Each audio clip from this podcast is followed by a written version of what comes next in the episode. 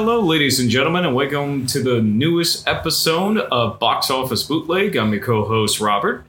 And I'm your co-host Reggie. Welcome And- everybody. Absolutely. Uh, obviously, all of us are still recovering from Sunday for one reason or another.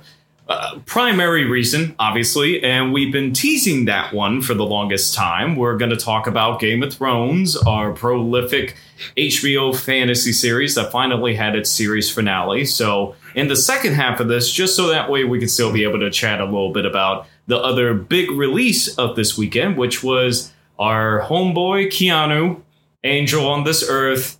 You know, just the golem of our society at the moment, a man that would be able to host every puppy in the world if he can. Uh, John Wick Chapter 3, Parabellum, absolutely exploded at the box office. Uh, myself, I pegged it at 40 million. Reggie here was the skeptic, so Reggie, um, you want to reflect on it? Any? What do you think? what- What do you think it what- blew up so much? Because uh, just just for context for wouldn't- people, I wouldn't expect it to like gain such a strong fan base. I mean, really, I, I would say, uh, just so people Well- know, John Wick Chapter 3 was able to open to 56.8 million. To put that in perspective, uh, John Wick Chapter 3, uh, I'm sorry, John Wick Chapter 2 opened to 30.4 million, and the first John Wick not only opened to just 14.4 million, but the total gross of the first John Wick was 43 million. So within two and a half days, this latest chapter was able to make more than the first John Wick movie. yeah. Yeah. So it, it, it has blown up. It's, a summer release now. It's a summer blockbuster now. I mean, I mean, it has that similar traje- trajectory as the Fast and Furious movies. They just keep making more money. Well, I, I I think an interesting thing Or, with like- Fast and Furious is that Fast and Furious was the kind of franchise that was able to recover uh, because I inherently. mean, like, what, yeah, you refer to like like when they had essentially rebooted after Tokyo Drift. Yeah. Yeah. John Wick, I think, had the huge advantage of being one of those kind of movies where it, it was able to get really good legs when it came out in 2014. It opened Yeah. up 14.4. Everybody had its skepticism because it's like Keanu Reeves, that's an assassin going on a revenge thing. Yeah, Yeah, I don't know. But then, of course, the movie came out. It turned out to be like one of the best choreographed, directed. I mean, I was, like I saw it uh, when it first came out in theaters, so like I had a blast watching John Wick. I was just surprised that, uh, like I said, it, uh, I was just surprised that you know it just picked up like like more followers, so, like to the point where where I'm curious if they're going to continue releasing. Like I'm curious if they're going to continue to release in summertime, and will it like be able to maintain like maintain that momentum? they they for sure Lionsgate and Lionsgate has needed this for a little bit. You know, Lionsgate has needed something to just be like, okay, great, we have a breakout. Like Tyler had to go and kill Madea. Uh, you know, we uh, saw I mean- Chris.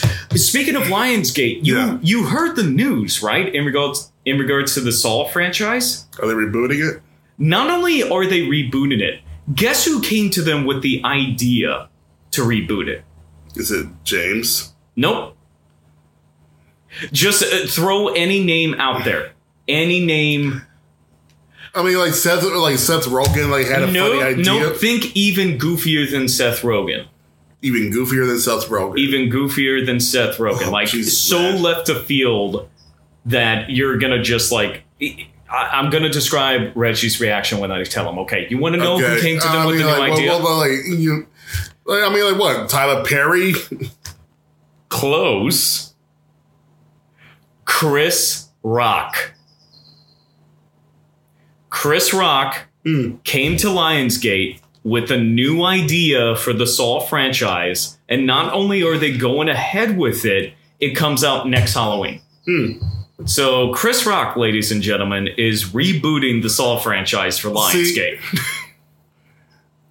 Like you, you, like I mean, like you'd be laughing at it, but, but like here's the one thing that um, that I'm kind of intrigued by is because like knowing like watching Chris Rock stand up and like you know being a comedian like like like he probably had like some type like like Some Some messed idea, up like, ideas. yeah. Like like, I mean like some type of idea where where um like where Saul can like like where Saul can like like you could Jigsaw. do it, do Jigsaw is the character. Jigsaw. Yeah. Well, yeah, I, I mean, like, like you could just take it to a different. You could do it. Uh, you could approach the series at a different angle, and I'm thinking that's what they're where they're going with it. I mean, it had to be some idea where they were just like willing to go full steam ahead with his concept or whichever. It's just like it is one of those things where you have to like blink a few times to just be like Chris Rock. Remember, Jordan Is- Peele like like did a horror film, and then That's true, and I mean the you know.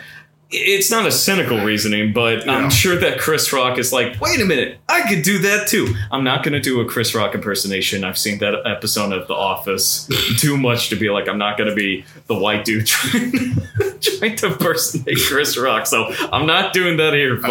Uh-huh. Don't Yeah. cut that clip and bring it back to me when I'm trying to, like, I don't know, run for city Mm. council or something.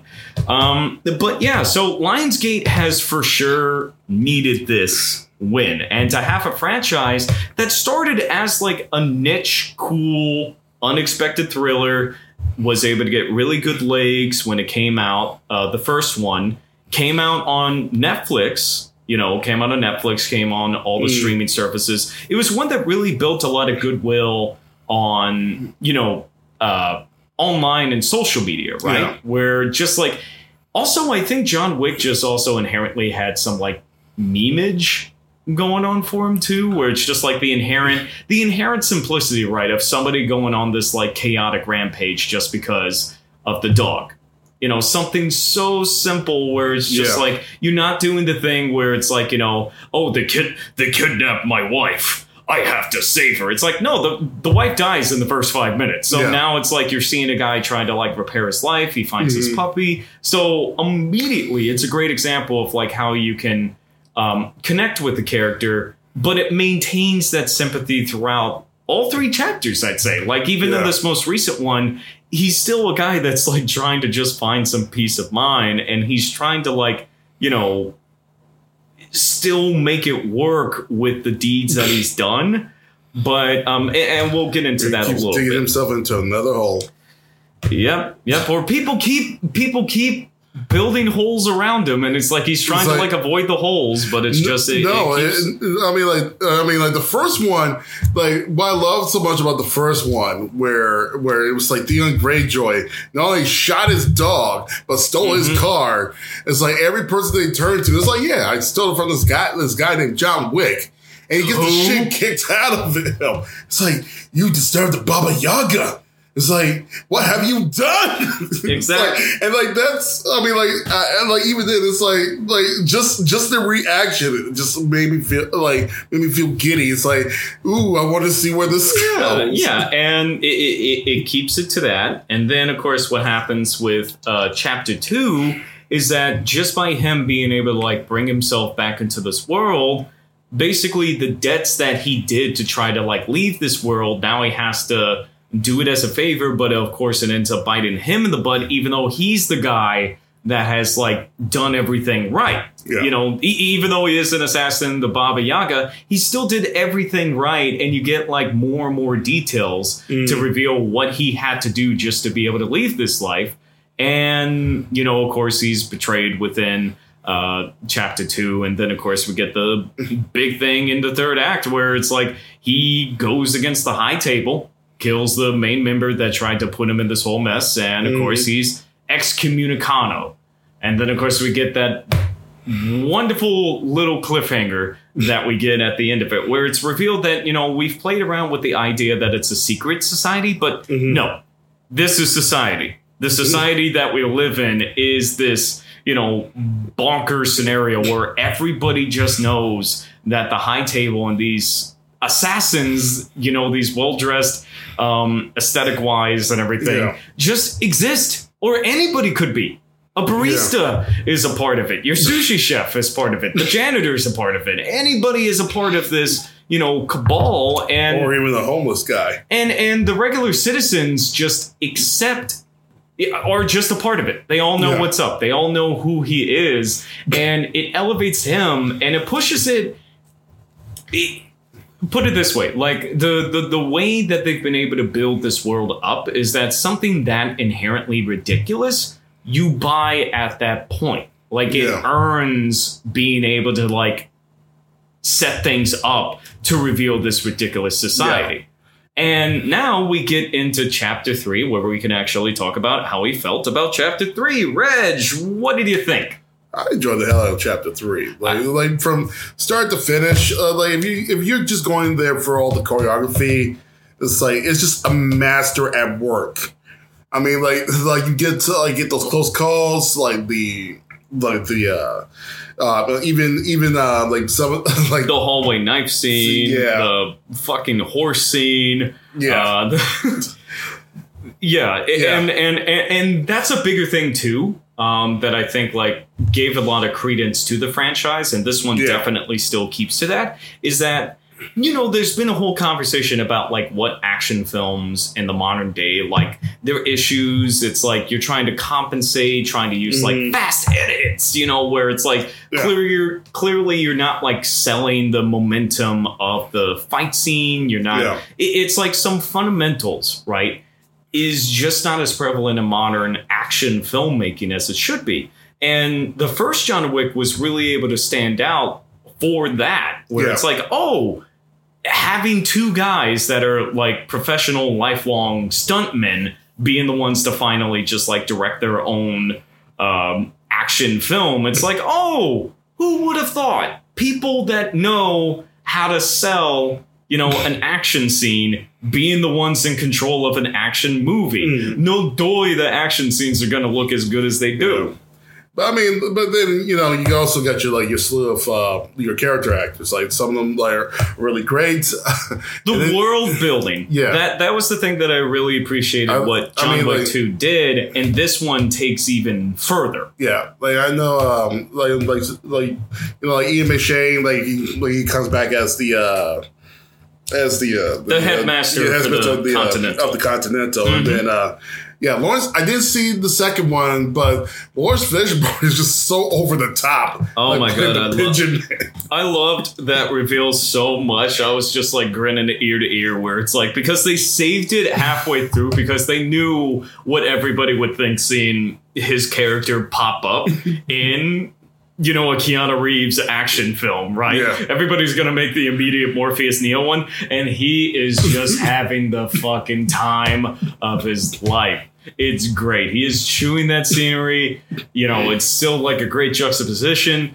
I'm hoping Carrie-Anne Moss. Um, we're getting into spoilers Yeah. throughout this and everything, but Carrie-Anne Moss did not show up for this one, even though there was clearly a character, the adjudicator, that clearly could have been Carrie-Anne. Moss, but I think they're probably thinking we can't do it two movies Nah. back to back. They're saving it for chapter four. For sure. Either chapter four or maybe chapter five. Who knows? I mean, it depends how long Lionsgate wants to go with this But I think one. Like a a- book. I think it's based on like some like book series, kind of like a some pulpy like no, Like, so, like we were coming out of the theater. It's like how many like you know how many times like like it's like how many days is Keanu's gonna get his ass kicked? there is no, no. There's a. Uh, hold on, let's see. Uh, John Wick, uh, man behind Brandon in the series. After no, John Wick is a straight cinematic character. It's just Oh, really cinematic. been. It's really been the directors and the producers that have been able to create what I would say is an actually pretty interesting world. Like, Mm-hmm. um, um, one of the things that they're working on before, of course, this movie blew up, and they announced that Chapter Four, which is coming out May twenty first, two thousand twenty one. Mm. One of the things they have announced is that they are doing a miniseries on Showtime called The Continental. Mm. So it is a spin-off miniseries. It's just that we we don't know the details respectively. And um, like uh, I mean, like even there was like this one movie uh, that came out that I went to see uh, with Frances McDormand. No, no, no, it was uh, not Frances McDormand. It was uh, Jodie Foster. It was like the it was like the uh, oh, uh, hotel. I mean, uh, it was like a makeshift hospital for assassins. Interesting. I like there was there were so many movies there there was like a like a few handful of movies that came out that reminded people of John Wick. That one was one of them where where it felt like it was it could be part of the universe Mm-hmm. because like the whole continental thing. And then you have Well, uh, remember, I guess like then if we- Atomic Blonde, Atomic Blonde with Charlize Theron. well, Atomic Blonde was literally directed by the same two Yeah. dudes that did uh, the first John Wick. Yeah, so, and then uh, Luc Besson is coming out with his John Wick. Anna. You know, though, John Wick is an interesting standout because the, the Senate. Because I'm pretty sure, like the actual business reason that they greenlit John Wick in the first place, and they just didn't realize what they had on hand, is that John Wick came out 2014, right? Right. And I feel like it, along with a bunch of other flicks, were greenlit after the success of something like Taken Yeah. you know, you saw something like Taken, you had Liam Neeson, you know, a B-ish, you know, uh, well-known actor being able to take this role of being a, you know, older, famous assassin. Mhm. And then, of course, a bunch of studios tried to capitalize that, where a bunch of other similar age gentlemen tried to do the same thing. You had the Kevin Costner one that he tried to do. Yeah. You had the Sean Penn one that he had that he tried to do Mm, it, it's just and i feel like john wick was probably greenlit with the same mentality where it's like hey keanu reeves as like an older assassin right Yeah. you know we're get, we got to catch this wave and I mean, instead like, I mean, pretty much you're talking about like a Gen X or like Keanu. I mean, like because all the other ones, it's like, uh, they're more 50s 60s well, I mean, like like Neeson, it's like it's well, sixty, and same same thing with Kevin Costner. They're like Keanu's only fifty. well let me check how close in age Keanu is like Keanu's just sli- maybe slightly older than Tom Cruise.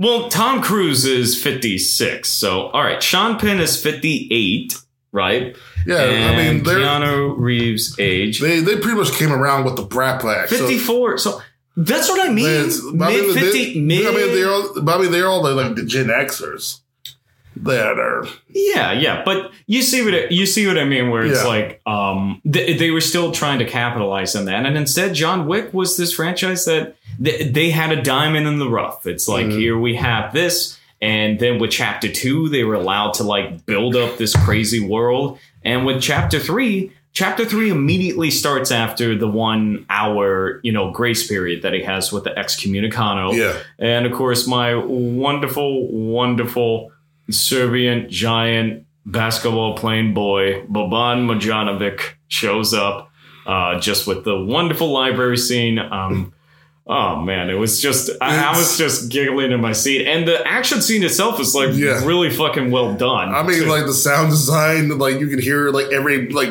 like oh my God. Yeah. bone crunching, No. like uh, uh, somebody snapping, like a quick, stepping cov- a quick covet I gotta say, a quick covet I gotta say is that this was actually the first time I saw a John Wick movie in the movie theater. You know, like Mhm. all of the past ones I've seen on home release, Yeah. respectively. And this was the first time I was able to see it in like big ass theater. Went to see it in Dolby, you know, Prime at AMC. So of course, like the Oh, the- the, the Atmos Atmos and everything is just like Mhm. booming and everything, and it's just like it, it was just with the crowd. The crowd was totally into it, even though it was a Monday night, and it was just like that. This is a great way to just like get into this movie. You know, and Yeah. then, uh, then of course we end up with like this amazing knife, this heritage museum sequence, which is just like fucking phenomenal. And then of course the horse scene. I wish the horse scene went on longer. Next, So- okay, next so- chapter. Next chapter, as a callback, he needs to fight the horse. I think John Wick can take down a horse. I love the fact that the He loves animals. Like if you notice, none of the horses died. I know. They didn't kill any horses in that movie. No, I love that this is a, this is an assassin society that still follows enough rules where like I guess there's just like a rule to not kill animals and it's like of course look what happens when this one motherfucker kills a fucking puppy in the first one all of society ends up destroyed and I just want a scene with like the high table just like grimacing just be like This is why we don't fucking kill animals in the society. We don't kill horses. We don't kill dogs. What the fuck was wrong with this kid? He brought back Baba Yaga. He brought back this fucking John Wick character because he killed an animal. You know? Yeah. Yeah, And um, oh. that was amazing. And then, um, Sorry to go off tangent. Uh, it's Hotel Artemis with um, Jodie Foster. That Dave Bautista. one, that one, God, they released that one. They gave that. I remember them That was- giving that that, was in- one like a bad release date too. Like, it was it was released that- June. It was uh it was like June 2018. Yeah, yeah, they really sprung. I think that one was like a weekend after. uh Let's see. I think that one was like a weekend after Wonder Woman or something like that. What year was it? No, it was uh no, it came out at the same time as Hereditary and Ocean's Eight. well, that's what it was. It was right no, it was right before Incredibles 2. Like Incredibles 2 and Tag opened I mean, after. it's not the same audience, but I think what it was is that like probably it, it- you're saying that it yeah it came out the same weekend as Ocean's Eight, which just seems perplexing to me. like you're talking about like you know hidden glan- uh, clandestine kind of characters, you know, where it's like you know an assortment, an ensemble cast, and it's just yeah that was just a really Oh, yeah, dumb and then uh dumb oh, date to do it. Yeah. oh wait. No, I'm looking. And also, it was released by Global Road, you know, which uh, Global Road. Just to put in perspective, Reg, about the movies that they've came Mhm. out with, right? Uh, they came out with, oh lord, they came out with four movies last year, right? Oh, like no, Bring it, was- down. You know what their highest grossing one was? Mhm. Show Dogs.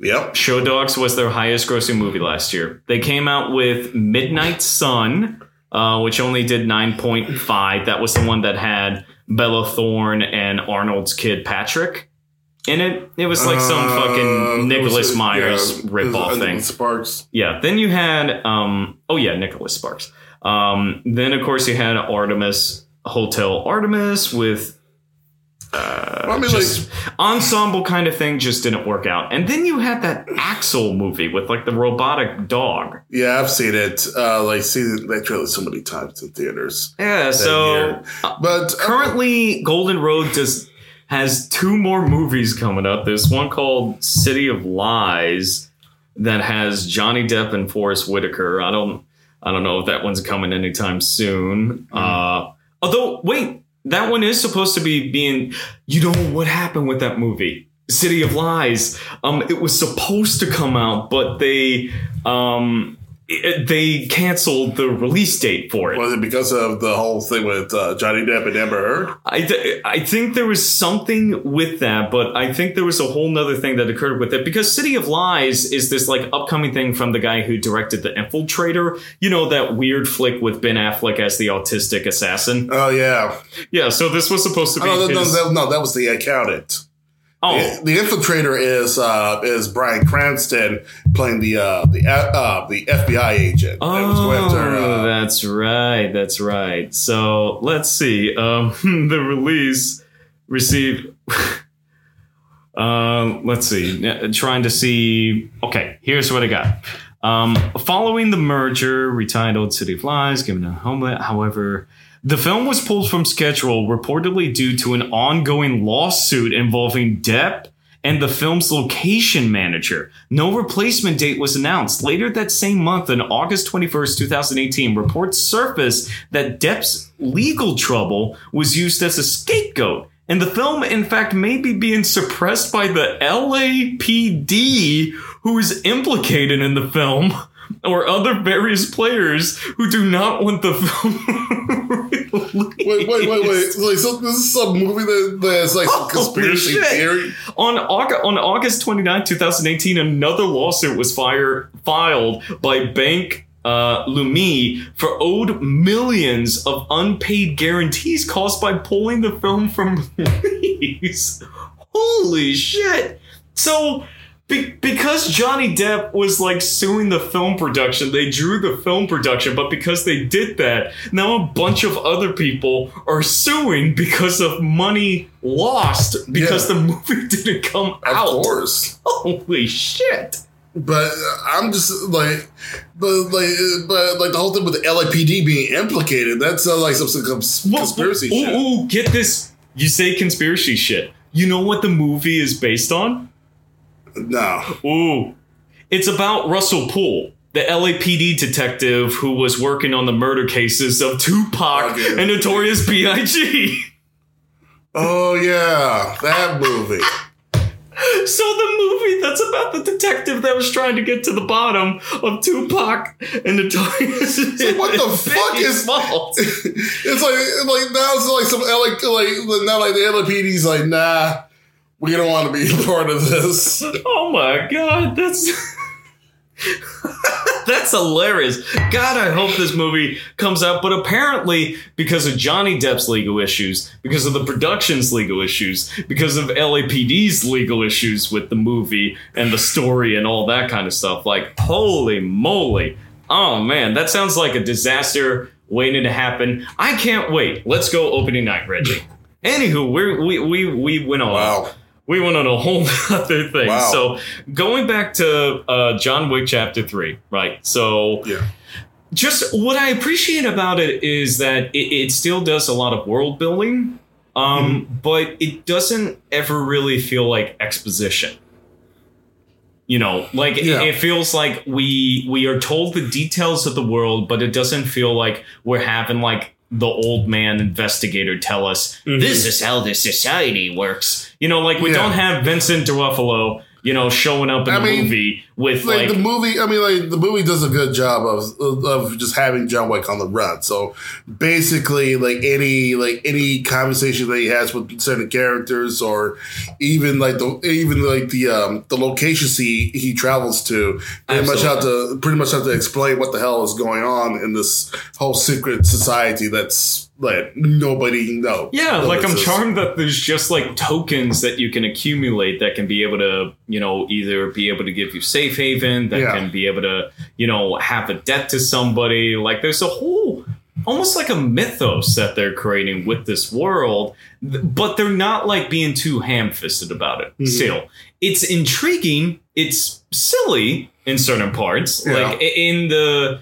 um after he meets you know Halle Berry's char- uh Halle Yeah. Berry's character just to like be able to um get her to use her blood debt to him Mhm. basically to be able to um have him know who to talk to with the high table Mhm. respectively so he could be able to like just talk to them in person be able to reclaim their life right Right. and of course, it ends up with an animation action scene. We have the dogs, and um, you know, amazingly well trained dogs that are just able to do just the right thing. But the fact that it's still able to be like, I mean, of course, there's going to be some parts that were like some parts were CG ish, but I think a lot of what they were able to do for with the dogs was still like in camera kind of stunt dog work. Yeah. And especially because they were consistent with what the dogs would do to like take down somebody mm-hmm. where it's like it would either always be the crotch or the arms and it's like okay they probably went out got the dogs that are like good for takedown kind of stuff but not like because the stereotype is like I'm sure some dinging cinema sins stupid person is going to be like, why don't they just go for the jugular? And it's like, because they actually went on and got like probably proper military trained dogs to take down these people in like a proper way Yeah. where they don't just go for the jugular. You know, in the context of like how the takedown happens, it's like, Mhm. okay, dogs take down the person, they're able to come down and shoot them in the head Mhm. you know, it's like, okay, there's a process. There's a process that sells the stunt work being done with the dogs, with Halle Berry, with John Wick, with all the characters. And Mhm. man, that's a that's the one where it's like in in the Dolby Atmos. That's the one where you really feel just like the gunshot stuff going Mm. on, and it's just um, you know still amazing work. And then we end up with John going through the Sahara Desert, still in that suit of his. you know, like I, I don't, he literally probably hasn't slept a wink since the end of the second movie, uh, just to keep the consistency of the stains was, and everything. I mean, like it's like this movies take place over a day, like over like I think what Or, oh no no no no no no no no! It's only a, like a couple of days. Seven days, seven days, Yeah, because seven the, days, the, yeah. the ramification that the ramifications The that happen. adjudicator. Yeah, what the adjudicator Yeah. is that um, Ian McShane is basically told you have seven days to relinquish your Yeah. role in charge of the Continental, and Laurence Fishburne's character is told that he has to have seven days to relinquish his role Yep, that's the pigeon master. as the Pigeon Master, as the Bolt Tree. I think is the name that I, again, I haven't seen the second one, so it just seeing Laurence Fishburne like talking to pigeons. It's the funniest shit that I've ever seen. Yeah. And um, yeah, so there's ramifications for that. There's the whole theme about consequences. And uh, John Wick walks through, you know, the desert and everything, the Sahara Desert, ends up face to face with, you know, this um, Saudi prince figure. Yeah, And he's given the role where he basically has to go back and kill Ian McShane's character. And the way that, you know, John Wick does it is that he basically becomes the Baba Yaga for them Mhm. again. You know, he's like, you know what? I relinquish my memory of my wife, of this life, to be back in the service of the high table, to allow me to be able to live for another day. Mm-hmm. And you know, the high table agrees to that. They send him out to, you know, the Continental to take down an Ian McShane that is completely defiant at this point. And yeah, then it leads to the whole third act. And of course, um, on the side and everything is our the host of Iron Chef America, who of course is this uh, sushi chef guy that has all these other like really super talented Mhm. assassins that are just absolutely able to lay the floor with everybody that was associated with John Wick, and they're the guys that are able to do the final confrontation with John Wick in you know this glass fortress, amazing looking office, and I love the fact that. Um, before the final guy that he faces, because he Yeah. does go go, Yeah. go up against the Iron Chef dude, is that he he throws down with two of the main guys from the Raid movies. And I just love that it's just like a wink, wink, nudge, nudge to you know action films because Mhm. if if you love John Wick, folks, you will absolutely love the uh, the two Raid movies, the Raid Redemption and the Raid uh, Berandal. Mm. Like those movies, you know, they're um, Indonesian action flicks that came out about six, seven years ago, and it's just they are just as pure and unadulterated uh, action stunt work sequences that I've seen in any movie other than the John Wick movies. In fact, in certain cases, I would say that it, the the literal like stunt work and choreography, I would say is near superior to the John Wick series. So definitely check it out. The two dudes that you see before the final climactic fight in John Wick Chapter Three. Those are the dudes they go up against, and it's like that's great. Like there's even like a mutual respect you know, between these two guys and John Wick to where like they're not trying to like, you know, just completely obliterate each other. It's almost like, you know, you know, like Yeah. a pack, a measure of respect where it's like, I'm not gonna kill Baba Yaga. Like I wanna see I wanna see how much I can throw down with this dude just with my bare fist and like a little small hook knife. Man. That was good. And of course the final fight was great. Um and of course the you know, the reveal, the betrayal, and of course the lead off and the end of it where it's like, you know, the the, the idea that this was going to be the last chapter of what John was doing, it's like there's nah, John John has a lot of revenge stuff to do Yeah. here. I mean, as Ian McShane, who I mean, at this point, if you're still listening, obviously we're just talking about the movie at this point, is that he definitely throws he he he throws I initially thought that like that was kind of the plan all along when he quote unquote betrays John Mhm. Wick.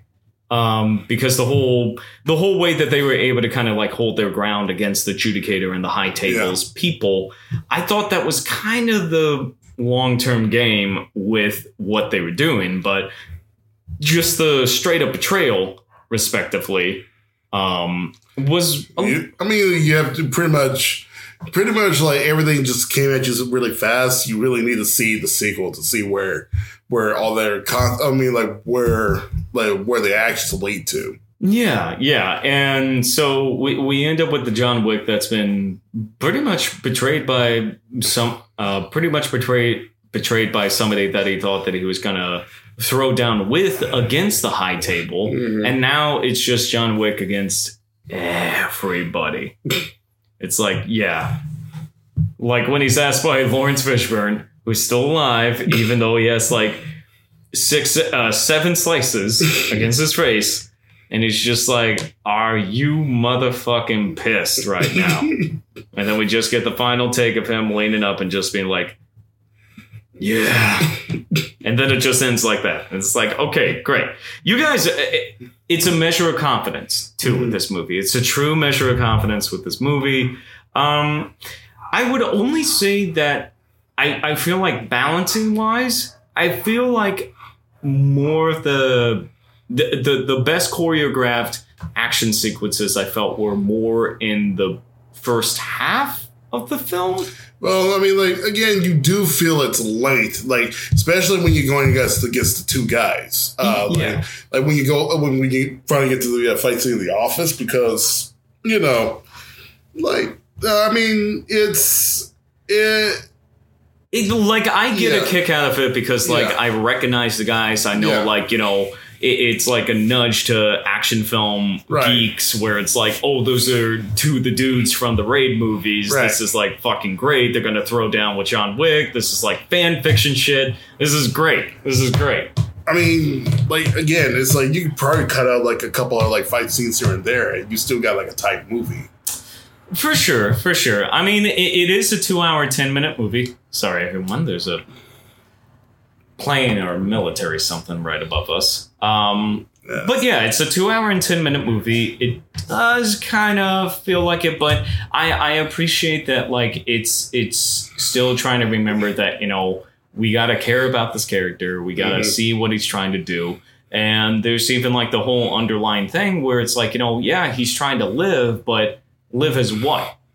Right? Yeah. Like if you're somebody like John Wick, you're somebody that can literally pretty much kill anybody that comes across your path.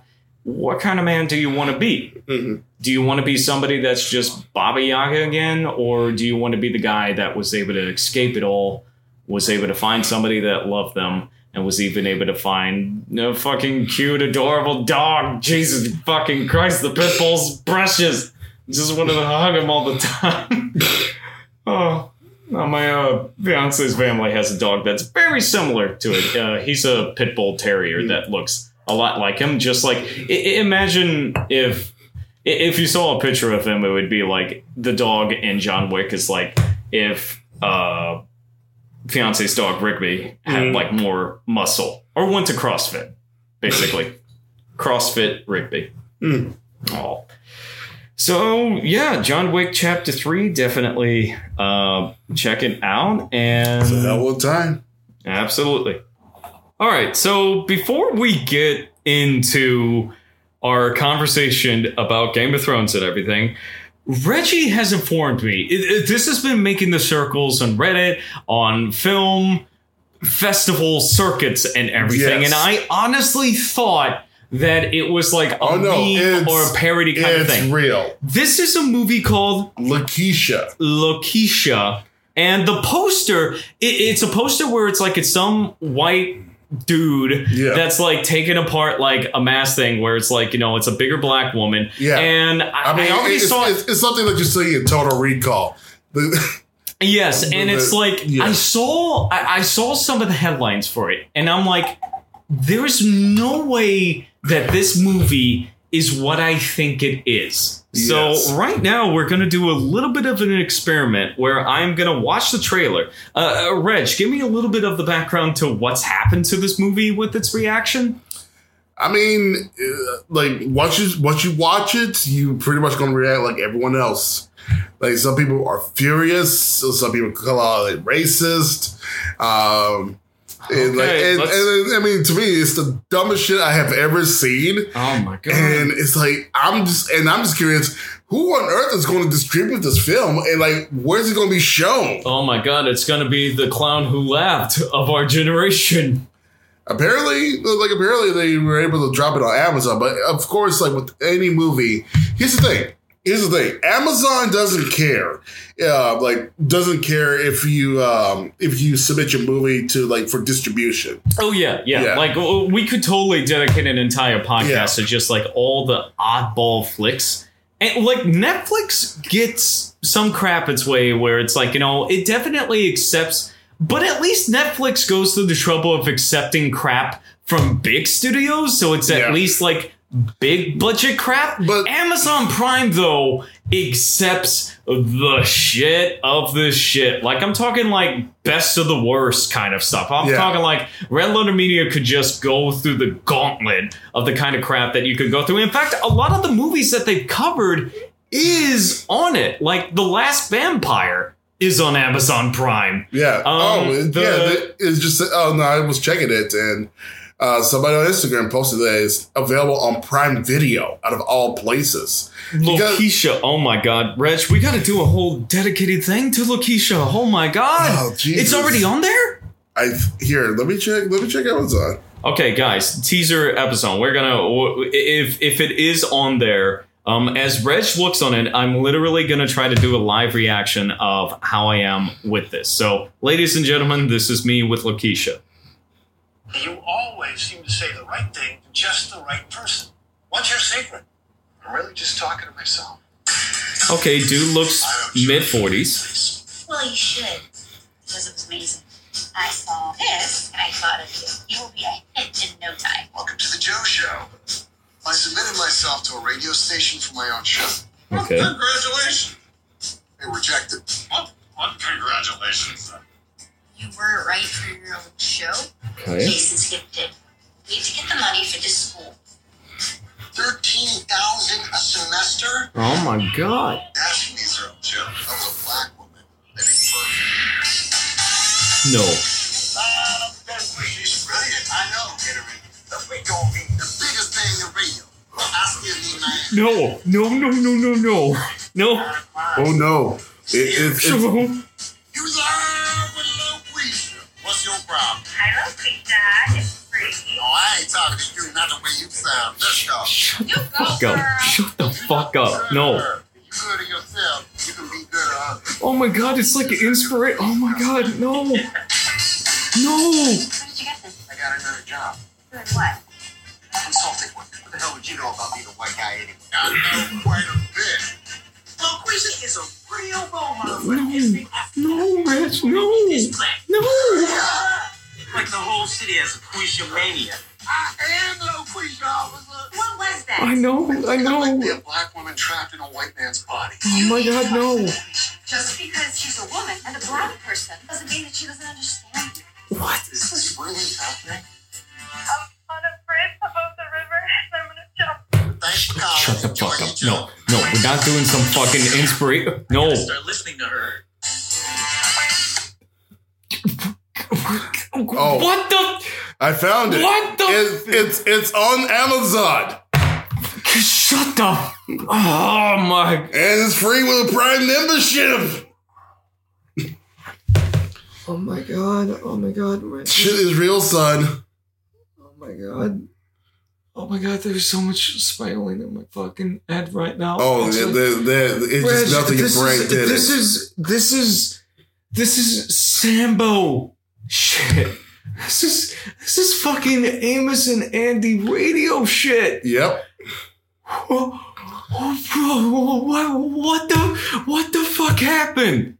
What the I don't know. What the what the And the fact the- and, and the fact that that uh, Holy the guy the guy becomes a radio star. So who the fuck is still on the like? still No, no, no. Like not star? not him getting his comeuppance. Like what the fuck was that one where eh, that like later eighties um fucking Soul college Soul Man. I like watching Soul Man.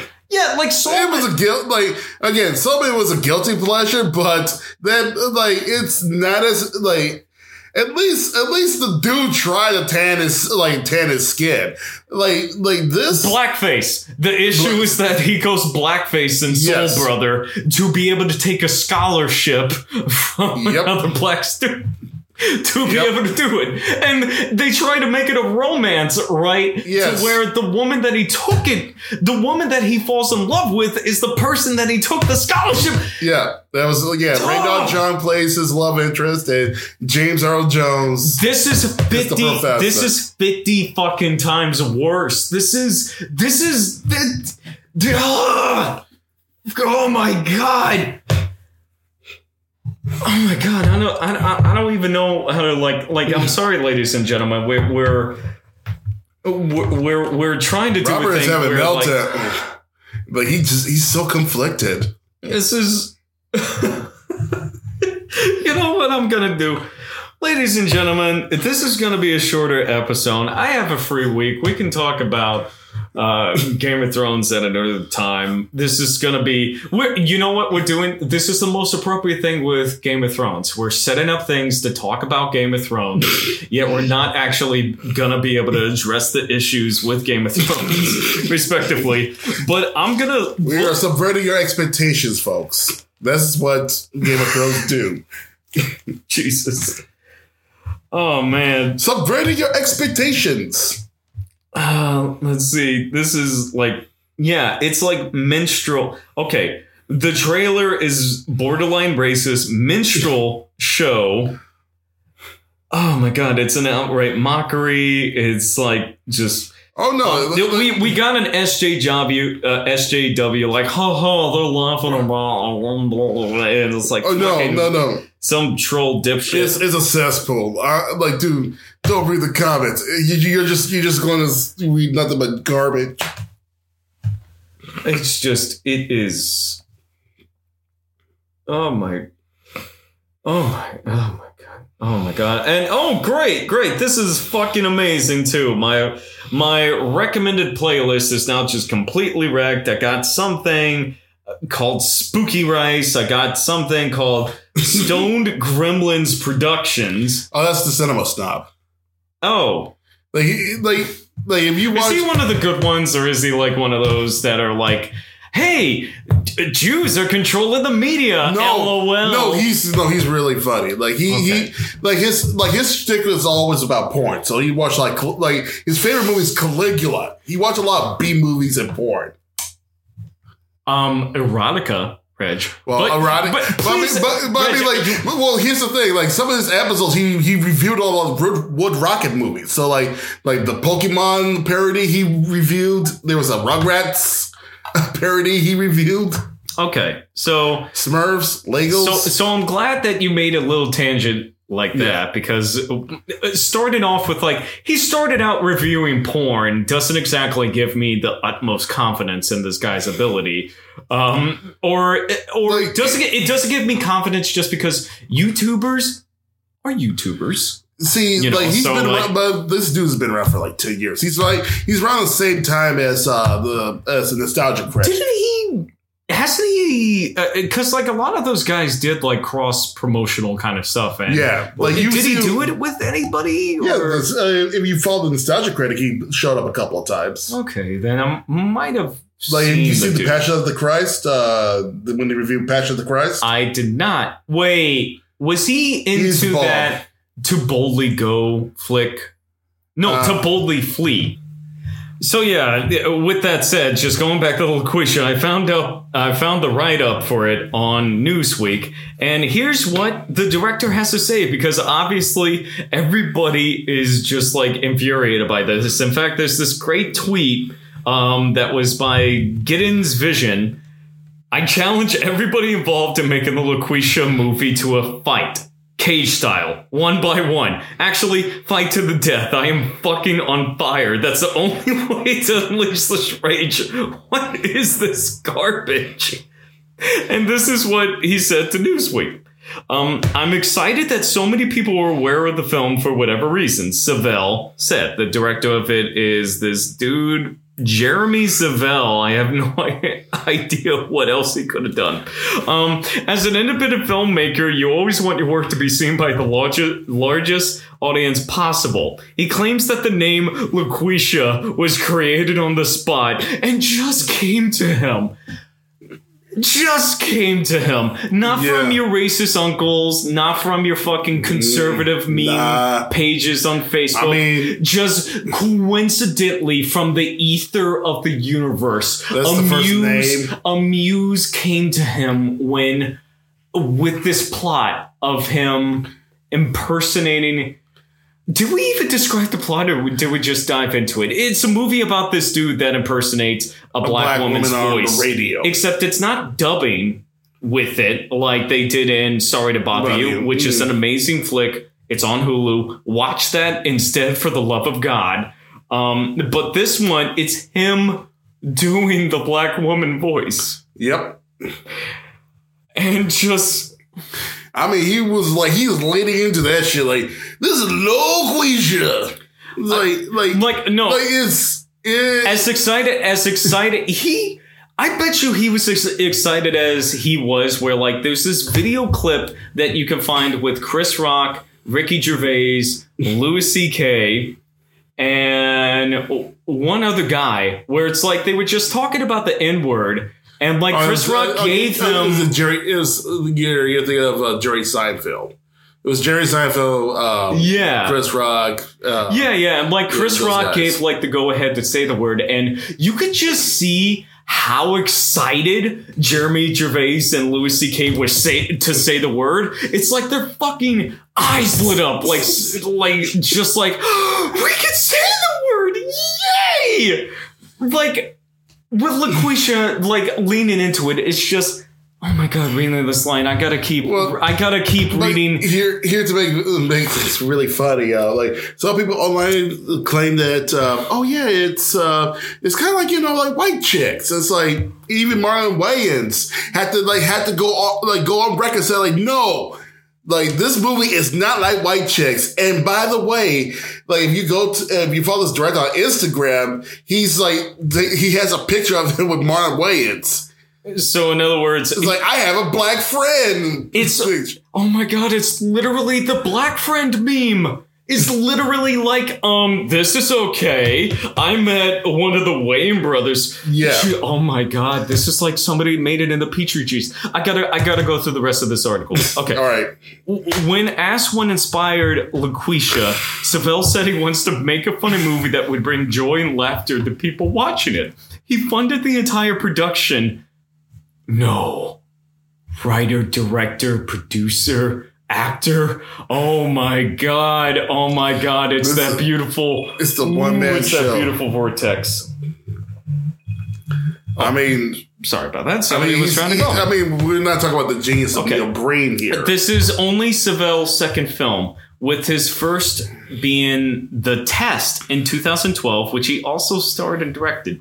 This movie had moments that were funny and entertaining, but please be oh, it's a review of his fucking first flick. Who gives a shit? In response to the obvious criticisms of his movie, namely that it is patently offensive for a white man to impersonate a character of a black woman, Saville thinks that people are jumping to conclusions based on the trailer.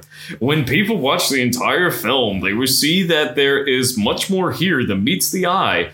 Virtually all the comments I've seen online are addressed directly in the film for a variety of perspectives. This is the thing that just makes it so much worse. You ready for this, Reg? You ready for this, Reg? So right. Phil defends his performance in Loqueesha by citing a 2015 SNL skit featuring Louis C.K. talking in a black woman's voice to avoid being seen as a racist by his coworkers and boss. The skit has him performing a similar character who's met with laughter. In an Instagram post, Saville also compared his film with White Chicks, which is Rich just brought up where it's like Marlon Wayans refuted the comparison, saying he hates when people tag him in their bullshit. Like he was even more blatant about it. In addition to critics charging Loqueesha with the racially insensitive premise, Loqueesha appears to have also committed plagiarism. Oh man, plagiarism. The trailer claims it was part of the San Luis Obispo International Film Festival, which, to put in perspective, that's like number 30 in the film festivals that you could get into in Like it, it's like it's just one of those like random film festivals. That if you submit through IMDb, you I mean like if you submit through without a box, you get an IMDb correct. There are so many film festivals in this fucking city, and the best that you can muster is the San Luis Obispo, uh, Obispo Yes. International Film Festival. Is, is, is- Yeah. It- it's low ranking. Let's put it that way. Well, uh, well, and then and then and then when it came to the screening, they pulled that shit from the Yes. theaters. In a statement posted to Twitter and given to Newsweek, festival owners adamantly denied the claim and wrote that this film did not screen at this year's film festival. They have contacted their legal representation and requested the trailer be pulled and those laurels be removed, which explains, ladies and gentlemen, the trailer that I watched is actually a rip of it. Like you can't actually find the trailer initially or the official one, right? At the beginning of it. And it's just how did it oh my god, how did we come across this one? This is I, I, I, is I incredible. found I found his first movie. You want to see the trailer? uh, no no no no. We uh, we 10 minutes later. Reg, why did you do that to me? You Why? have to- you have to witness it. He also showed, oh my god, he also showed his fucking acting reel. This dude, this fucking black top dude, oh my god. Director, writer, producer, actor dude, this is it's it's the quadrant of just people that are just completely oblivious to just everything. Oh my god. It is Oh Jesus. Okay. All right. So we we gotta finish the article, and I think that we're we're gonna make this a short one, right? Um, we'll we'll do our assessment of this weekend and everything. And I'm sorry, folks. Um, much like the ending of Game of Thrones, I'm sorry that our assessment of it is a disappointment and leaves many questions unanswered. But um, in the in the article, um, okay, uh, Sean Mulvihill, a film mm-hmm. critic for Fanboy Nation, whose tweet originally sparked the controversy, was stunned when he read the movie's official synopsis. It was so obviously misguided in every facet of its being. The weirdest part of the reaction to the film was the sheer number of people who thought that Loqueesha had backing from a studio investors when it's obviously a no budget movie from its writer director stars. So we, we were joking earlier, earlier, but this is one dude doing this. Yes. One dude doing this. Yeah. This is this is in our brill. This is mm, mm, this is in the creme de la creme of vortexes of bad movies, which is why I'm looking forward to it. We will come back with our report about this film, where it's like when you have a dude that is just completely isolated from reality and is just allowed to do his own thing with money and ex- I don't know I don't know what kind of things he's doing. Oh, sorry, we're we're blowing up, people. We're blowing up with uh, reactions to this damn thing. But yeah, it, it's just you're talking about a guy that is just completely able to control every single asset, and you didn't have one single person just be able to tell him this is basically Amos and Andy in 2019. What the fuck is wrong with you? And this is how he responded. The film goes beyond race and gender. It's about spirit over form. Our diverse What? and talented cast was happy to be a part of it. Um, actor Dwayne Perkins, who appears as Mason in the movie, told Newsweek he will hold off answering any further questions until the movie becomes available for viewing. Myra Hill, who plays Renee, said she will not be taking interviews. so So the two main black leads in the movie are refusing an interview. Yep. But, but it makes you wonder how much money did he pay, like, just to get two black people on set? oh my god. Oh. It's like either either they needed the money, or or this dude is pretty loaded. Because there's there's no way on earth, like reading a script that people Reg- will sign up for this. Rich, you get it you get it from here. You get it from here. It's like They won't even take won't even take Of course, it won't take any interviews. How does how, how does it feel to be the only black people in the movie that's supporting this dude? Um, oh, Like no, like it was like the one, like the, the one actress in the movie said like Loqueesha, she is a like uh uh, uh inspiration to the community. what? What? Jeremy, you got some explaining to do. Explain to me, Jerry. holy shit, Rich. Are you blackmailing those uh, those actors? It must be blackmail. No, no, no, Rich, apparently, um, this is a Detroit dude. Like this is a Detroit dude. I I assume it is because it seems like most of the interviews is that like yeah, Detroit. It's a Detroit set film. So like I think it's just like him being. Oh my god, we gotta, we gotta.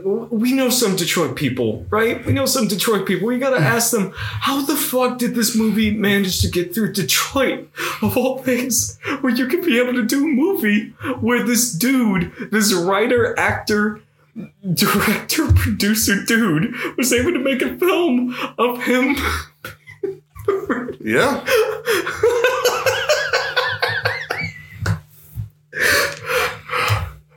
oh my god that's probably gonna be funnier than anything in the movie. It's just that literally the last paragraph in the newsweek article is your two main black actor and black actress basically saying i'm not gonna do interviews.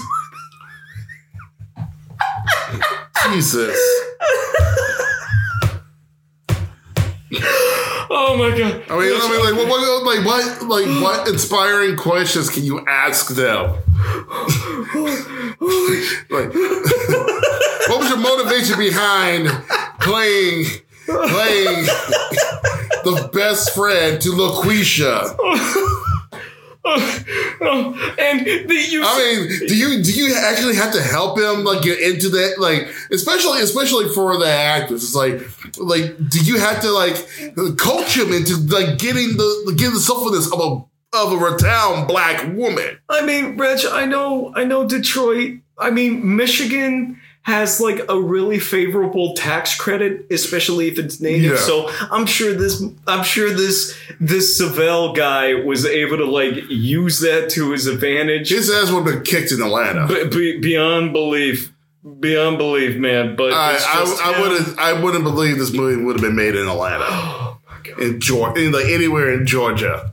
Reg in Reg in Georgia is where like all those pro Christian movies are filmed. Not just something like War Room or Tyler Uh-huh. Perry, but I'm talking like I'm talking like the Pure Flix stuff. Yeah. I'm talking like God's Not Dead. Th- that shit films in Georgia. So you say that, but some some some shit. I mean, like, but for a movie like a movie where you need a couple of black actors, there is no way in hell you would go to Atlanta.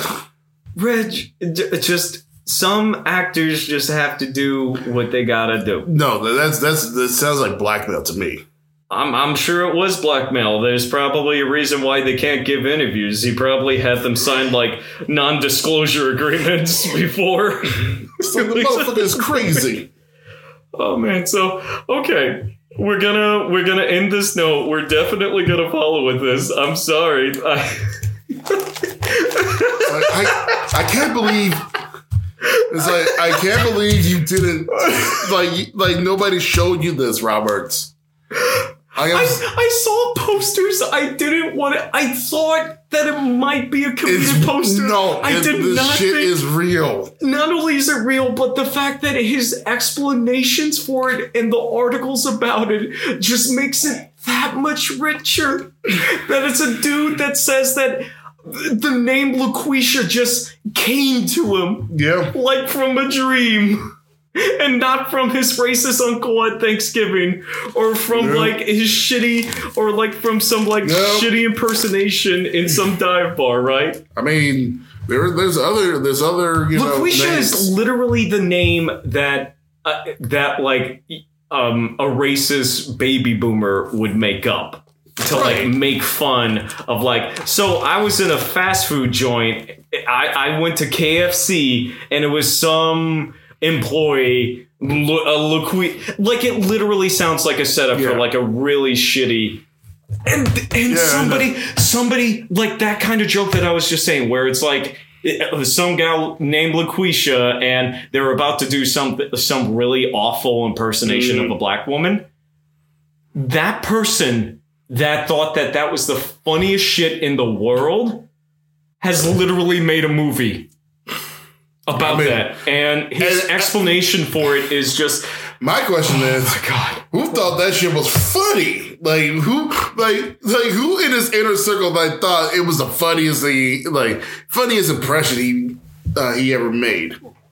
Reg, are you familiar with um white frat dive bar dudes that just chill out with other white frat dive bar dudes?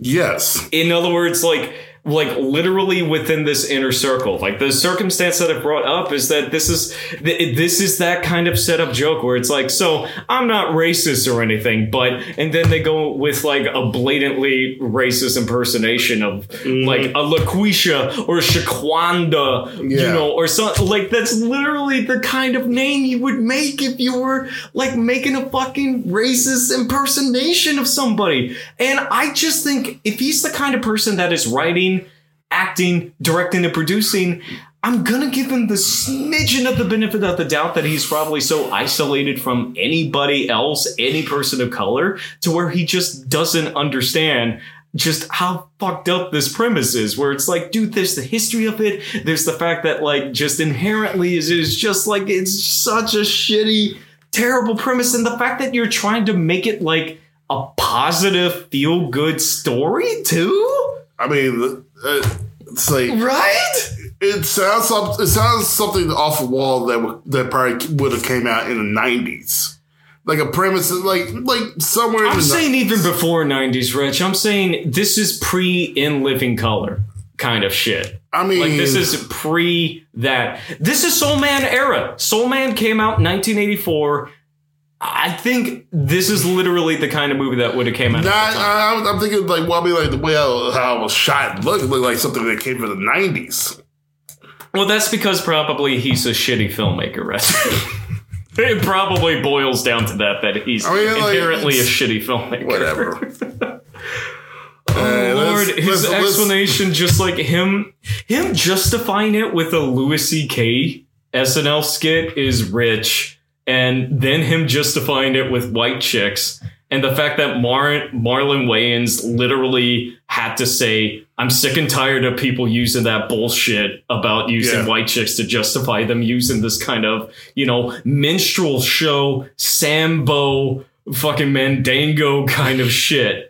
You know and the fact that he's and the fact that in the article it's just like you need to ask my diverse cast and the fact that the final paragraph is just just listed it's fucking main please Nope. aren't even accepting interviews right now. It's it's gorgeous. So we're gonna come back to that. So to, to, to end it on the note of box office because we're coming towards memorial day weekend you know. Everybody have fun. It's a it's a great fun time to go see the movies and everything. Or as we discovered this movie Loqueesha is on amazon prime right now. Is on amazon prime Don't right even now. plug the movie, man.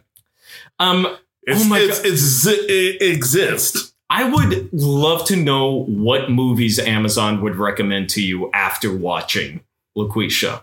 I can, you know what? We'll we'll follow up with that. We'll follow up with that. So we're on Memorial Day weekend, which um surprisingly can be a pretty complicated weekend when it comes to uh box office. Like sometimes it could really work out, but sometimes some of the little duds have come I mean, from a, studios. lot, time to a lot of the recent, I mean, like again, like a lot of recent films. Uh, not just Disney, but other studios like Yeah. um like Universal. I think their Land of the Lost film came out Memorial But- Day weekend. but that was like, but dude, that's like a long time, like a while back.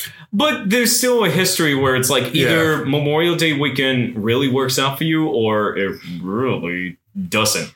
Especially because a lot of films will put their hugely budgeted films from Memorial Day weekend and just think that it works out. And of course, the three major releases that we have this weekend is Aladdin, um, the latest uh, animation live action adaptation by Disney. Except Disney, the reason why I bring up the box office history with Memorial Day weekend is that Disney doesn't have the best history with releasing a film on Memorial Day weekend. Like it had the third Pirates movie, which was the lowest grossing of the first three pirate movies. Yeah. Oh wait, um, No, no. Dead Men Tell No Tales. Yeah, Dead yeah. Men Tell No Tales did It come out. memor- yeah, it had a Yeah. memorial release. Except that movie still made fucking six hundred million overseas, which is it's, Uh, it's again, it's again, people like, again, people overseas like People love. Johnny, uh, though they Uh, shouldn't. uh, But, I mean, but going back, then, but going then, back to but the then, like the, even the recent Alice in Wonderland movie had them had Yeah. spot. Through the Looking Glass did terrible. Memorial Day weekend, uh, Prince of Persia was a Memorial Day release, didn't do that great. And uh, now we have Aladdin. Um, the buzz seems to be a little better. It's part nostalgia, part like, oh, it doesn't look too much like a disaster. And uh, just to recap, I was around 75 million, $100 million opening four day weekend. And uh, Reg, I was the I was on the low end. I was saying you were even lower. You were thinking that it was going to go. five, either seventy five to eighty. Yeah. Now, has there been anything about the marketing or anything that has changed your mind about it? Do you still think that Uh, it's going to be around that range? I mean, it. I mean, it's your guess is as good as mine at this point because You can't. Like- uh, you can't it's- underestimate the, nostalgia. well, the, well, the pro, like again, the pro, like again, I think part of the problem is uh, is is because like a lot of these predictions that I made is just so far out. It's uh, like if you if you look at like a lot of analytics, like you know how many people Google the movie or actually like you know search the movie or look for tickets and all that stuff, Mhm. you can you kind of gauge like the entrance of that said film. right. But with this one, like people are just going back and forth with it because, you know, you know, you got that one teaser trailer with the genie, people weren't digging it, and then another trailer where they Not show only Will not Smith. digging it, they made it a meme. Yeah, and then you have like you know another one where Will Smith looks normal, but they did you know they did say like, hey, he, there's versions of him appearing throughout the whole entire movie. Well, you notice the thing that they kind the- of switched with the marketing is that instead of emphasizing the genie too much, they started emphasizing the music in the marketing, which to me is probably the smart way to go just because like the a CG genie is gonna just gonna have issues even in the best of circumstances. But the strongest thing that Aladdin can have going for it is that the music, the songs, Yeah. the music are great. Where it's like you know, Street Rat, Prince But Ali. well, here's the- well here's the thing: they released a clip of Prince Ali. yeah, and, and like and some people are just like mixed on that. Yeah, the production is there though, and I think like I, I've like yeah, the camera work wasn't that great on on Prince Ali. Yeah. Well, we'll see. And uh, for all intents and purposes, though, it just really depends on like how nostalgic people are. Where it's like kids, kids are off this weekend. You Yeah. have a lot of people that really loved the first one. There's the inherent anticipation of just seeing how they do it in the first place.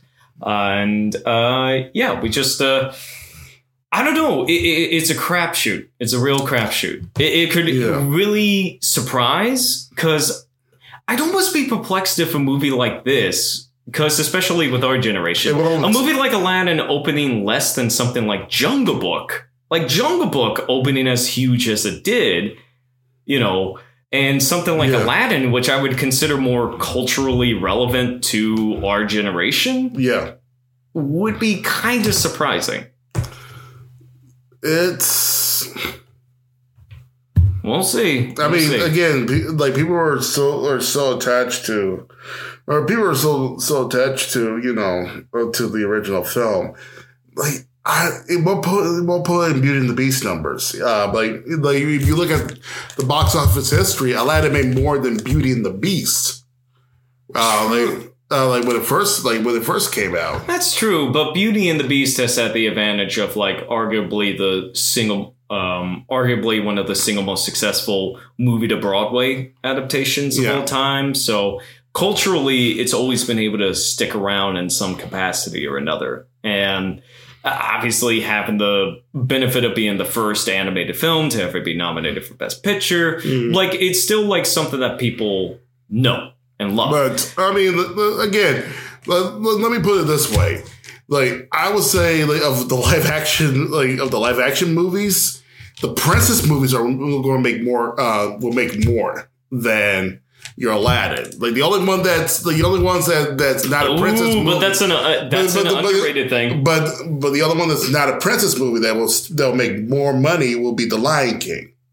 Yeah. I was going to say the underrated thing you're thinking about Aladdin is that the two movies that boys could be able to like as a Disney film would be um, Aladdin, Lion King, and I will say that is an advantage that Beauty and the Beast had. Is that yeah, Beauty and the Beast is a Disney Disney princess flick, Yeah. but when you're a kid, especially as when I was a kid, and like I could go in a whole thing where like I was actually in a production of Beauty and the Beast. I was Beast. That's a whole nother thing. do- like That helped out Beauty and the Beast, where Beauty and the Beast was a film where you had Disney princesses and a cool, amazing beast design. You could still like if you were a boy, Uh, uh, you were still dude. able to watch Beauty and the Beast and enjoy Beauty and the I mean, Beast like, because of uh, the like- fucking Beast. The Beast was amazing. He looked Yeah. awesome. Well, I mean, the beast looks amazing, but it's like, I mean, I, I mean, like compared to what the, like, the one the CG that they made, they, should, they might as well like go back to the original uh like costume design when Ron Perlman played the Beast. Or uh or Terrence Mann, go with the Terrence Mann design. Don't you fucking insult Terrence Mann in this household, Rich. Terrence Mann is a Broadway icon of the ages, and I, I will fight to the death. There is no bias. There is a ton of bias with me and Beauty and the Beast Broadway production. And I would not stand for it in this house. But um I mean, so, so, Yeah. but, but, but with Aladdin, it's the skepticism I share with somebody like Will Smith being the genie. Yeah. Of course, how high, how iconic Robin Williams' interpretation of the genie is. It, it, it's a lot to, it's a lot to measure up to. But I mean, so final but- numbers, what you got? I mean, that's why I have it at. I have it at seventy five For the Uh, three day, for three day, and then maybe 80, 80, 90 for the four day. oh, you say, you should say 90. Remember, Memorial Day, holiday. I mean, Always for the Memorial Day holiday is like ninety, so it's like it's not even going to cross the century mark. Yeah. I'm gonna say it's gonna be just enough to get to the century mark, if only for this reason.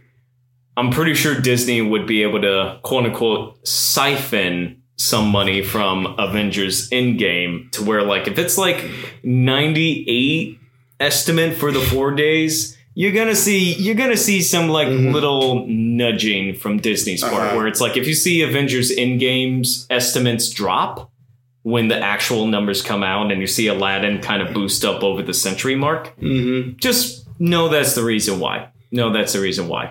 Fun accounting. Um, so with the two other movies, we got uh, Brightburn Mhm. and Booksmart, which Booksmart is actually getting a pretty large release. It's coming out in 2,300 theaters, which is almost just as much as uh, what you call it, as Brightburn, which is kind of surprising. Those, I mean, those two are going to be like will be neck and neck for for the last spot. Yeah, for audiences five. because they're both R rated. They're both going for niche audiences. Yeah. Um, there's been good buzz with Booksmart, and I mean, like, yeah, I mean, like, I mean, I wouldn't, I wouldn't pass by them that like both of those movies may have good reviews. It's just, you're splitting you're splitting hairs with the audience. yeah, and Yeah. then then and then you got John Wick, so it's like people that hasn't seen. Yeah, so uh, weirdly enough, you have three R rated films kind of competing for space. I mean, John Wick, of course, is still going to get it because the reviews are there. It's it's niche enough with like the male audiences, Yeah. you know. And let's see, just looking at reviews and everything, let's see. Brightburn is actually doing pretty okay. It's 80% with 10 reviews, so not too much has came in, but that's actually pretty encouraging for a horror flick that it's at. Um, I mean, like, if it's at 80, if, if, if it starts like if it starts anything lower than um like 80, it's probably gonna hover around 70. Yeah. No. 70 or 60. Now, this is the advantage Booksmart. This is the advantage Booksmart has right now. Booksmart is currently at 100%. 74 reviews. Yeah. In fact, they even have the critics' consensus. Uh, Fast paced, funny, and fresh. Booksmart, directed by Olivia Wilde, of all folks, Booksmart does the seemingly impossible by adding a smart new spin to the coming of age comedy. Hmm. I mean, there. I mean, like, Now, do you think this is the kind of movie that people are going to go to see on Memorial Day weekend, or do you think it's just something that they're going to wait out to see when it what's- comes to what's Amazon gonna happen is, depending on its budget, I wouldn't be surprised if it's up for the Spirit Awards. Well, it well it is United Artists, which is our newly designated. Um, Yeah, but I mean, it, it, it really doesn't matter. It's like as long as the budget's under, as long as the budget's under, uh, is hovering around fifteen million, fifteen million, uh, under fifteen million dollars. Like, Yeah, like It- it's it's just to me, it's interesting that United Artists seem to be going with a wide release as opposed to like something like um, Eighth Grade, you know, where Eighth Grade came out in the middle of the summer and was a similar kind of like well Yeah. coming of age comedy from like an unexpected yeah, filmmaking debut. You know, last year with Eighth Grade, it was uh, Bo uh, Bo Burnham, Yeah. and this year it's Olivia Wilde. So it's uh, it'll be interesting. I'm gonna I'm think- gonna say with Booksmart, it's gonna open around seven eight, but I think it might be the kind of flick that has some stealth legs to it. Like the the reviews and the critical reaction to it is good. I think Mm-hmm. it may be one of those like stick around for a little bit. Maybe even be able to do something like Little Miss Sunshine. You know, you Yeah. never know. With Brightburn, though, I have an inkling from Brightburn that Brightburn is probably still probably get like a good reviews, but I bet you it's gonna be some type of reaction with like any type of like horror film that gets legitimately good reviews. Is that Yeah. it, it's gonna be like the way that it ends or something is gonna piss people off, and they're gonna be like, um, it's gonna get like a low I cinema mean, I'm, score. I'm, I mean, like what I saw from the trailer, it's like it's it's going to deliver on some stuff. I hope so. I'm not- I hope it's, so. it's not the dude. It's not A24. I'm sorry. Like, and it's like written by James Gunn. Yeah, what I'm saying, Rich, is that like movie going audiences, like there might just be an element to it where it's like, like look at something like Hereditary, right? Hereditary, But that was an A twenty four film. true, but And I've seen, and if you saw the trailer, remember James Gunn with Slither. Remember Slither got really great reviews, had like a summer prime to release, and it just bombed out. yeah, Because like when people went to saw it, they were confused by it because fucking horror movie going audiences can just be a really fickle lot. And you got the casuals going to it that are gonna be like, eh, it was weird. And I just have an inkling with something like Brightburn that people are gonna go into it. You know, they're sold in the concept, but there's gonna be some shift that they do in the movie that's gonna make people be like, yeah, that was weird. Why didn't they explain this? Yeah, yeah. I, I wouldn't, I wouldn't pass by it.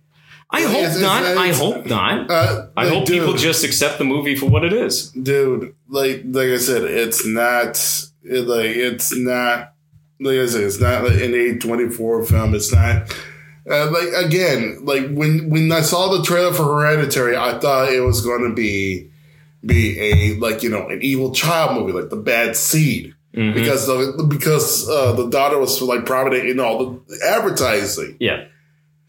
then you watch the 30 minutes after the movie it's like oh something else entirely. Yes. Yeah. And it's just that something else entirely that I think if Brightburn kind of like introduces an additional element instead of like the inherent concept, which I think is a great concept to begin with, you know, mm-hmm. what if Superman was evil, which is already like a terrifying fucking concept. yeah But if they do some type of like subverted spin and everything, just like I'm just you know how audiences can be with horror flicks, Yeah. even the really critical acclaimed ones, and I'm just I I think the reaction to it is going to be really interesting to see. So Yeah, but, but what I'm saying is, like, of like of the recent crop of horror films I've seen, like Brightburn is not gonna, it's not, it's not gonna, it's not gonna be in that same league as it comes at night.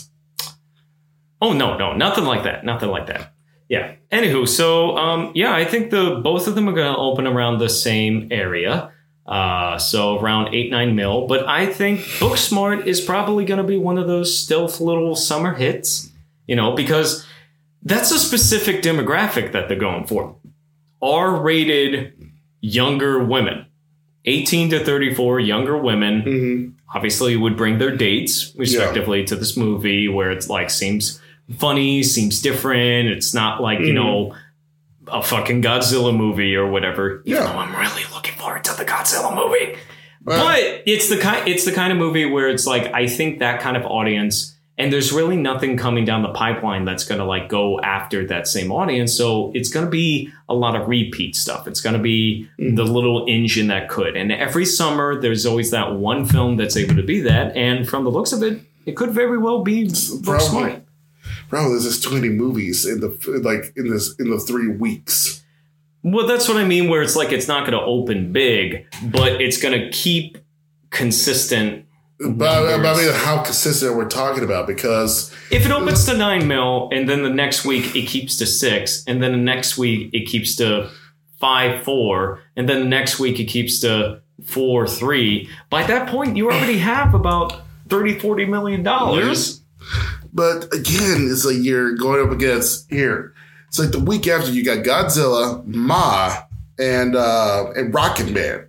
And then the week after you have uh you have uh X Men and the Secret Life of Pets. You got to think of your smaller theaters, though, Reg. You got to think of something like the Laemmle Theater. You got to think of something like the Los Feliz Three. Yeah, Here, but- you got to mean, think like, those ones where yes, like they keep I kind of like the more underrated ones, and Yeah. that just sticks there for two, three months. Yeah, it sticks there for two, three months. But Yeah. but again, but like week two and three, like week two and three, if if that movie doesn't show any like promise, like it gets knocked out of the major theaters. That's true, which just really depends with the opening weekend. The most important thing with a movie like this, Reg, is going to be the second weekend. If it has a great hold the second weekend, you're going to see the joints like Feliz 3 and Laemmle hold on to that flick all the way through June, even into July, and make its bank back, you know? So, yeah, uh, so it looks like a fun weekend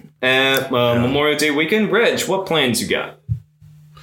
Not much. Uh, just um, Do you got uh, home. do you got Monday off or anything? Yeah, we have Monday off.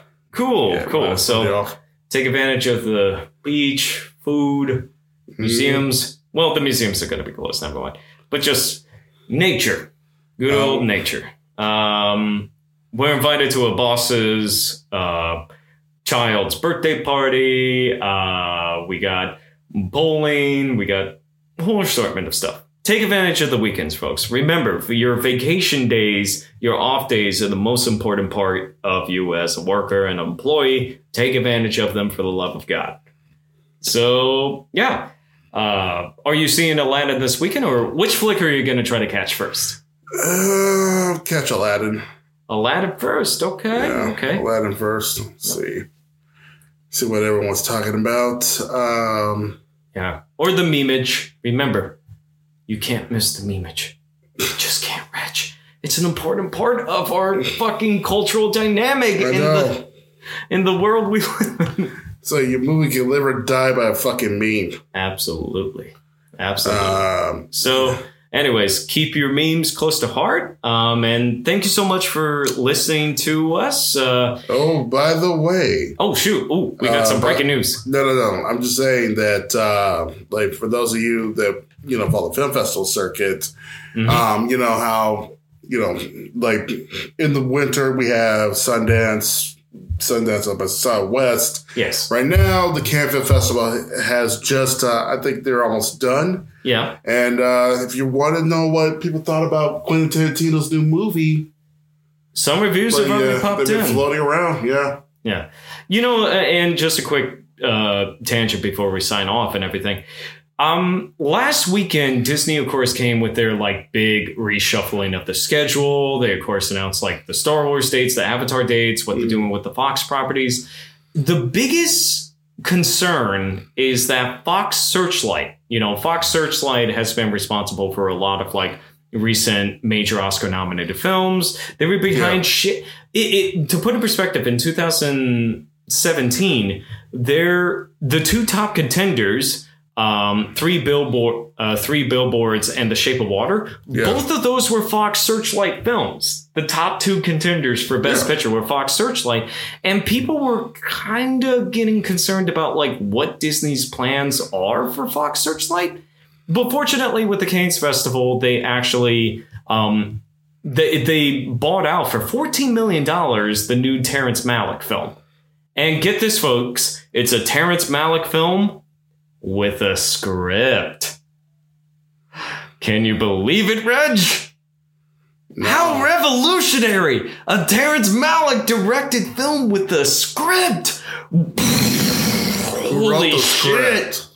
Holy shit! Not Terrence Malick. So we we we have a rock solid narrative that Uh-huh. Terrence Malick is working with. Uh-huh. So it's a revolution, Reg. Like fucking Uh-huh. fucking Martin Scorsese with this two hundred million dollar fucking film where they're using de aging technology with Robert De Niro and Joe Pesci and Harvey Keitel. Although it, the revolutionary aspect of that being on Netflix, fuck that. Terrence Malick working with the script, that is uncharted territory, ladies and gentlemen.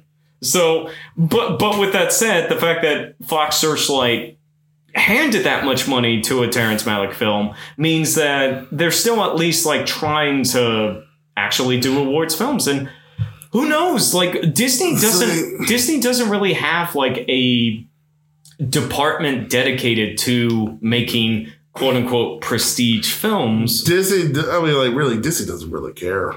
Because, like, every once in a while, like, Reg, if- Disney wants to conquer everything. The next thing to conquer is award season, and now they have Fox Searchlight to be. I mean, they had. Mirror, I mean, like, they had Miramax all these years. Yeah, and I'm glad they fucking abandoned that um, sexual assaulting ship. You know, before it got really bad. I mean, like I said, they, they had Miramax for a while. They have, um, Jesus, uh, yeah, uh, Touchstone kind of does stuff, but yeah. yeah.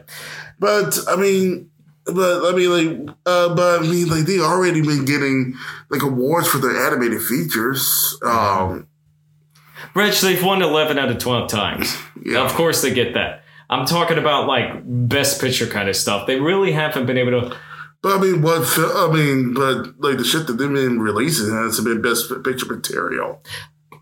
You know what's funny? I say that, but technically Black Panther was nominated, so Disney did get a nominated Yeah. film into the. But that was crop. a Marvel movie. Uh, it's still Disney, Rich. Come, come on. You know what I mean. Mm. So, yeah, so some encouragement with all the shenanigans with the Cannes Festival, with uh, what's coming down the pipeline with award season, and the fact that Disney is not going to liquidate Fox Searchlight because that would be a huge loss for the industry. But we'll see. We'll see how it turns out for them. But anywho, uh, Yeah. thank you so much for listening to us. Uh, once again, listen to us on SoundCloud, we're on Spotify, and now on Apple Podcasts. So uh, for anybody that's been giving us a listen so far, as we're building up our audience, thank you so much. It means the world. And uh, yeah, thank you so much for listening to the Box Office Bootleg. I'm your co-host Robert. And I'm your co-host Reggie. Good And I- night, folks. Good night, and have a very safe Memorial Day weekend.